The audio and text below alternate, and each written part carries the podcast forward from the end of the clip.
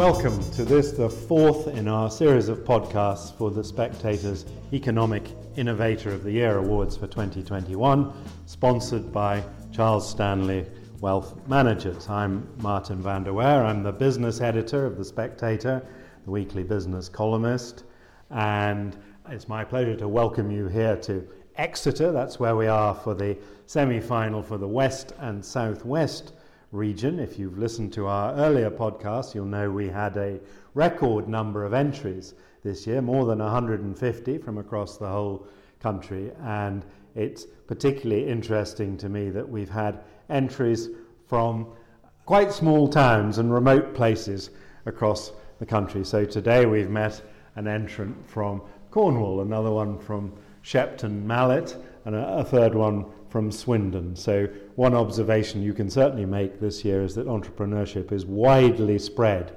geographically. It isn't clustered in the way that you might sometimes expect it to be. There are entrepreneurs everywhere, and that must be a good thing. So, I'm joined by three guest judges today. I will ask them to introduce themselves in a moment, and we've got three companies to talk about. So, let me first of all introduce our guest judges. Firstly, Chris Harris Deans, who is the uh, representative of Charles Stanley here in Exeter. Chris, just tell us a little bit about yourself.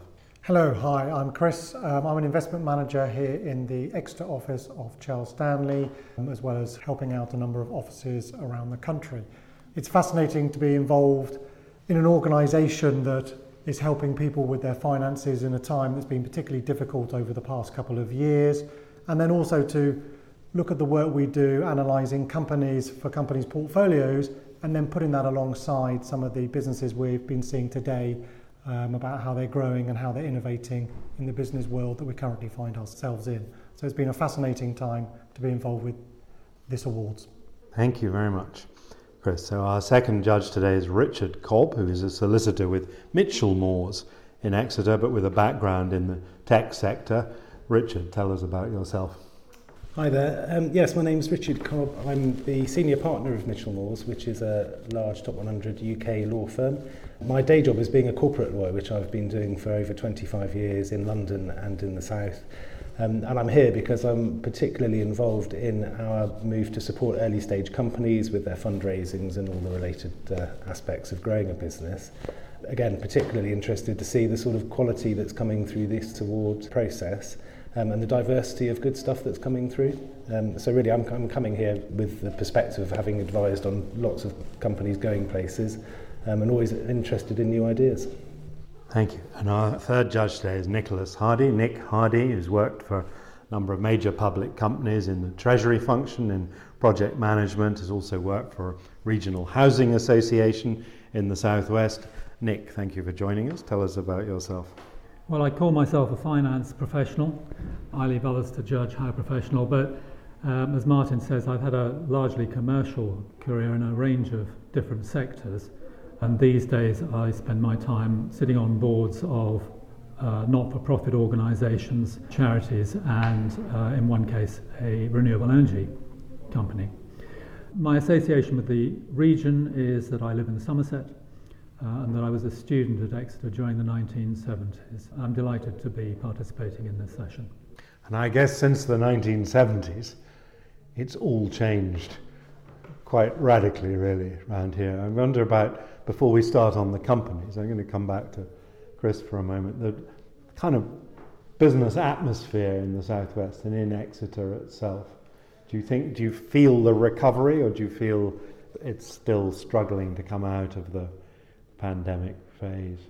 No, I mean, I, I think Exeter itself, in terms of the business community, has been very resilient during this time.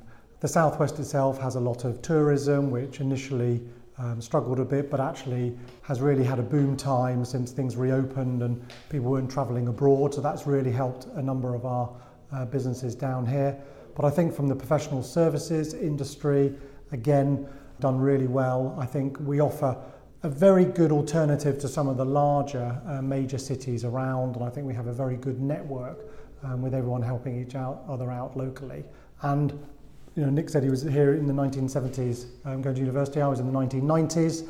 Um, so I went to Exeter University and have never left the area um, from that. And you've been able to have a career and build one from, I think, a, a fascinating part of the world and a very enjoyable place to live and work. Good. Well, it's lovely to be here for this trip today.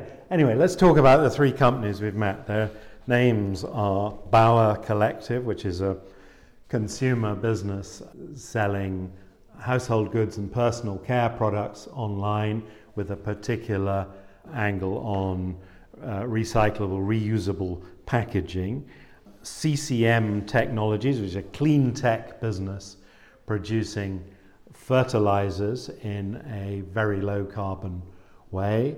And Psychiatry UK, something completely different, which is online psychiatry services using a large number of psychiatrists in this country and elsewhere uh, for consultations online for UK patients. So those are the three things. They're very different. As always, we have a, a challenge to compare businesses that are in absolutely different sectors. So there is an element of subjectivity in our judging, but on the whole, we enjoy meeting all of them and we, we see the good in all of them. So let's start with Bower Collective.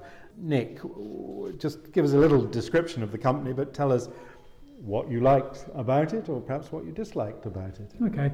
Well, Bower is, as Martin has said, um, an organisation that is determined to get as close to net zero carbon in a business to consumer environment. And I think it is uh, not unique in what it does, but I think its USP is all to do with the recycling of its packaging. And Marcus Hill, who spoke to us, uh, explained this in some detail.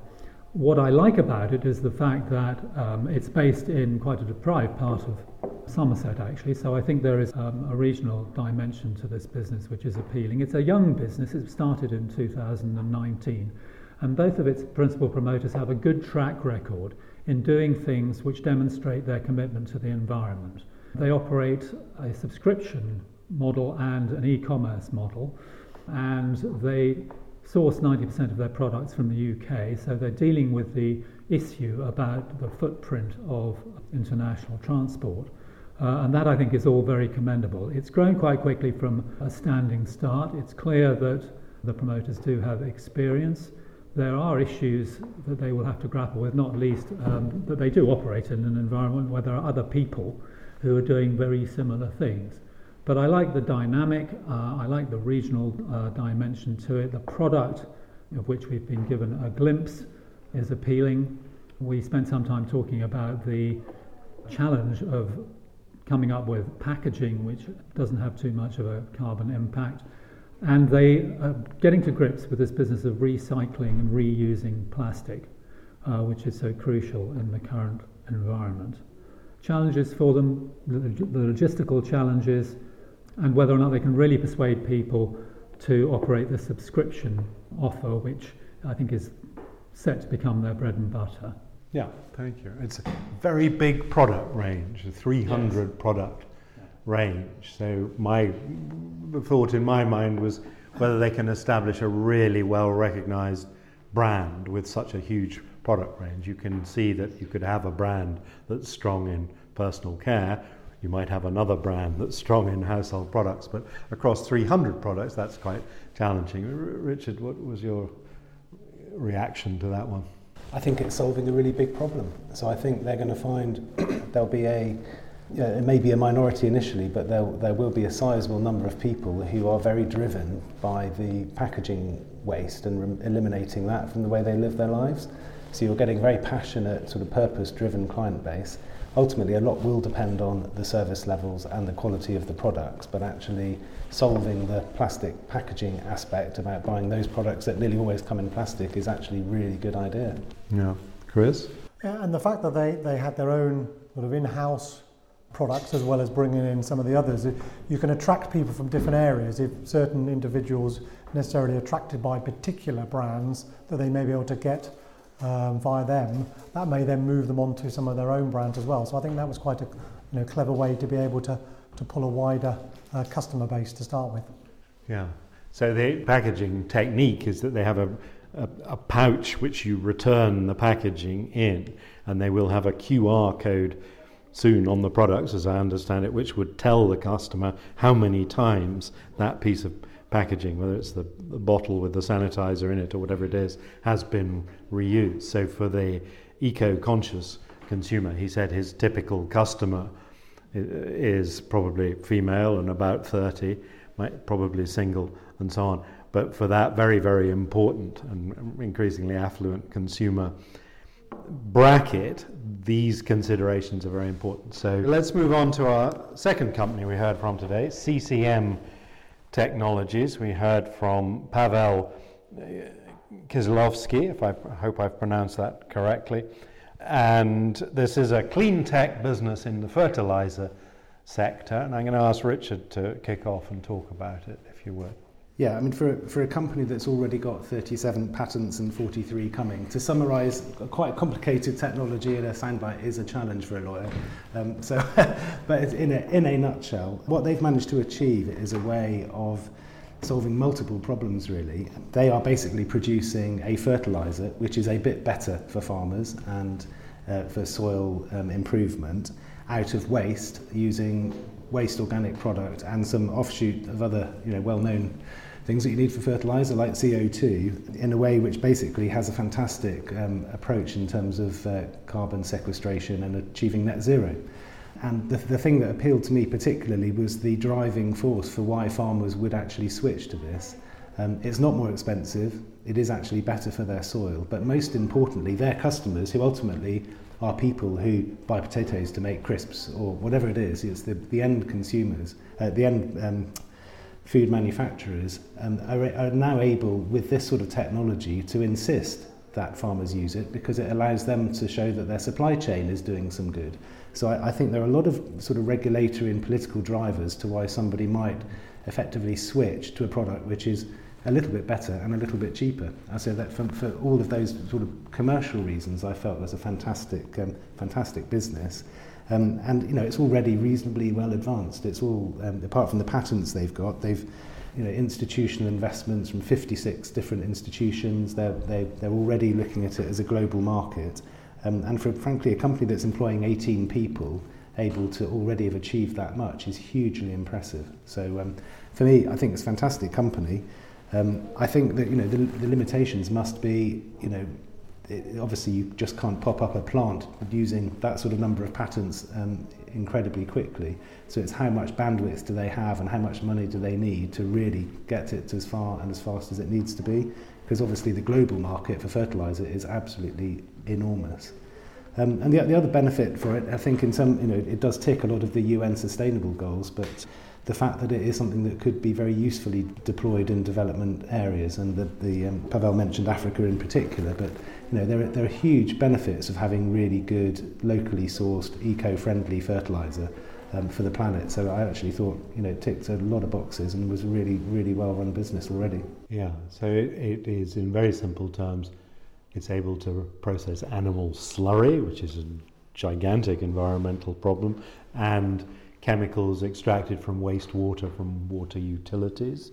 I think as part of the formula, we he he talked about Rwanda as a potential site for you know a, sort of experimental expansion of the business, and that they could take a, a processing plant in three 40-foot containers to Rwanda and and set this up and calibrate the product to the crops that are grown in, in that country, in that region. So it, it clearly is a business with the, the potential to scale up internationally. That's very, that's very clear. Chris, what did you think?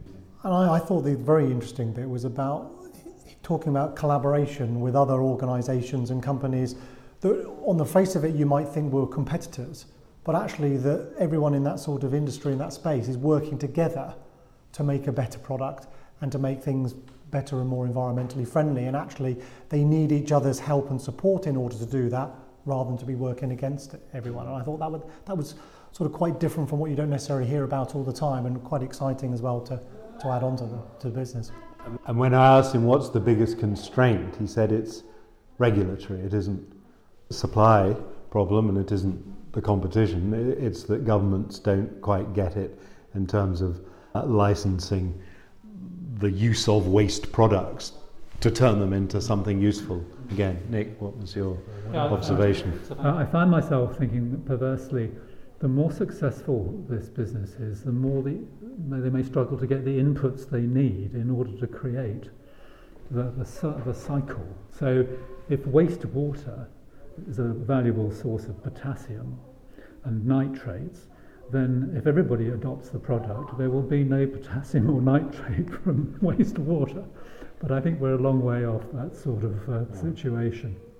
I mean, that's, that is clearly a business with a, a very valuable environmental purpose. So we enjoyed hearing from Pavel. So let's move on to our third one, an entirely different world from the first two, and something that's probably unfamiliar to all of us as judges. This is Psychiatry UK. It does what it says on the tin, as it were. This is online consultations with psychiatrists. We heard from John Chanter, a serial entrepreneur, not a psychiatrist himself, though his wife is a psychiatrist. He runs this business from his home in Cornwall, and it's a very fast growing enterprise. Chris, what was yes. your observation? John was very enthusiastic and you know really gave a, a, strong picture about the business. And something on the face of it, you'd say actually was quite simple. It was just a business that's already there in terms of psychiatrists um, doing their work, suddenly putting it online, but actually had so many much more complications than that um, and areas they had to go to. And it's the way the business can evolve in terms of you know, not having to have people in your local areas, and in fact, not even necessarily having to have um, the psychiatrist in the UK to be able to support people within the UK.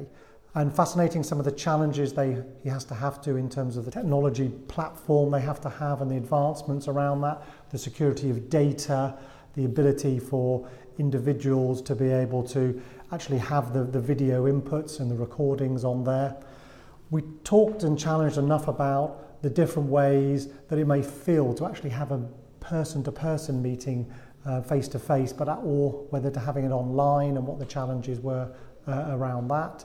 What the challenges to the business were, there are a number of other businesses globally that do a similar thing, but at the moment there is nothing else within the UK that has that. So it is quite innovative around that. And some great, um, in terms of growth stories that he's been telling us over the last couple of years and for the next year or two to really be able to move forward. And then also the, the interesting way that it's set up in terms of the corporate structure of the organisation. So making it an LLP, so the, the psychiatrists feel very much part of the family um, in terms of the online service that's happening rather than the separate companies from that. So a very interesting and exciting business. Nick, you sit on an NHS board and you've seen the NHS from the inside. What, what did you observe about the sort of potential friction between a venture like this and the bureaucracy or the, the practice of the NHS? Um, well, first of all, the first thing to say, actually, to not to answer your question directly, is that there's a lot going on in the NHS which mimics what they're trying to do. The idea of virtual consultation and clinics is not something that's unique to psychiatry. Um, in the, the eye hospital that I'm involved with has the facility increasingly to analyse eye conditions virtually. So the virtual thing is not that innovative. But I think that, particularly in areas of mental health, which is a very difficult area, this is a fundamental development. And I was very struck by the fact that he talked about the patient seeing the doctor, not the doctor seeing the patient, because a lot of what is happening in the health service at the moment is about is putting the patient at the heart of everything. Now that's an easy thing to say, and it's rather more difficult to do when you're trying to organise a, a hospital or something, or um, a, a, a practice in a deprived area of London. But it's right, and so uh, I, that impressed me. The friction between a business like this and the NHS is a natural friction because, of course, the NHS has to train psychiatrists and it has to uh, in, in invest in development. And Psychiatry UK doesn't have that burden, and so it can be much more competitive on price. Yes, that's a very interesting point. Richard? Yes, I mean, I, f- I felt it was really interesting that they had clearly developed a business which is not going to run um, in the other direction when people are able to demand in-person, you know, visitations like they have been arguing about with uh, with GP practices. Um, you know, psychiatry is, is clearly something which is perfectly capable of being delivered without a physical examination. And that sort of scalability was one of the real upsides of this business, I think. I mean, clearly, the people who join the limited liability partnership are, as, as Nick said, have already been trained elsewhere, but for quite a few of them, this will be additional private work on top of their, their normal work, which a you know, a huge number of consultants do already. So there will, there will be a, quite a large number of people who, who could add this in to do some extra work, and then some who think, actually, being fully private works for me at my stage in my career. There's no doubt on the other side of that, the demand for support for mental health and mental illness has never been higher. Um, so it's clearly in an area where there is there's inexorable demand. Um, and if, as long as they can continue to service that with good good results and keep all the regulatory side of things um, properly managed, I think they could do do great things. Yeah, and we did. I mean, we had quite a long conversation with John, and we we probed him a bit about first of all the, the ethics of the business, were there any complications there? Secondly, about the regulatory side and the, the way in which they scrutinize themselves by having the doctors paired. So, one doctor looking at another doctor's work in their system and so on. So, he gave us reassuring answers on all of those things. The partnership model was interesting. Most of the companies we see are companies that, and they, they need capital and they bring in outside shareholders. In this case, he only needs capital when he needs to renew his systems, which he talked about. But other than that, it can go on expanding in a partnership form rather than needing to bring in outside capital. So there we are. He's got a hundred psychiatrists working for him. Some of them are not in the UK, some of them are in India and other places. They're all obviously NHS qualified psychiatrists, more coming in, a very rapidly expanding business. And as Richard says, right on the zeitgeist in the sense mental health is is really uppermost in people's minds. So there we are. Those are our three contestants, semi finalists for the West and Southwest region. We're moving on. Later this week, we're going to Edinburgh. We're going to meet some entrants from Scotland and Northern Ireland. And then all of our judges are going to get together in London on the 6th of October and pick five regional winners, one overall winner, and one winner in the category of environmental, social, and governance excellence. We could certainly say that all three that we've seen today had a very strong ESG element in their business, in their strategies, and in the beliefs of the founders. And it was a pleasure for us to meet three very different but very passionate entrepreneurs doing what they do. So uh, it's fun for us. I hope it's fun for everyone who's listening in to the podcast and do tune in for more of these as we go along towards giving the awards in November. Thank you very much for being with us. Thank you for, to my fellow judges here in Exeter today. Thank you.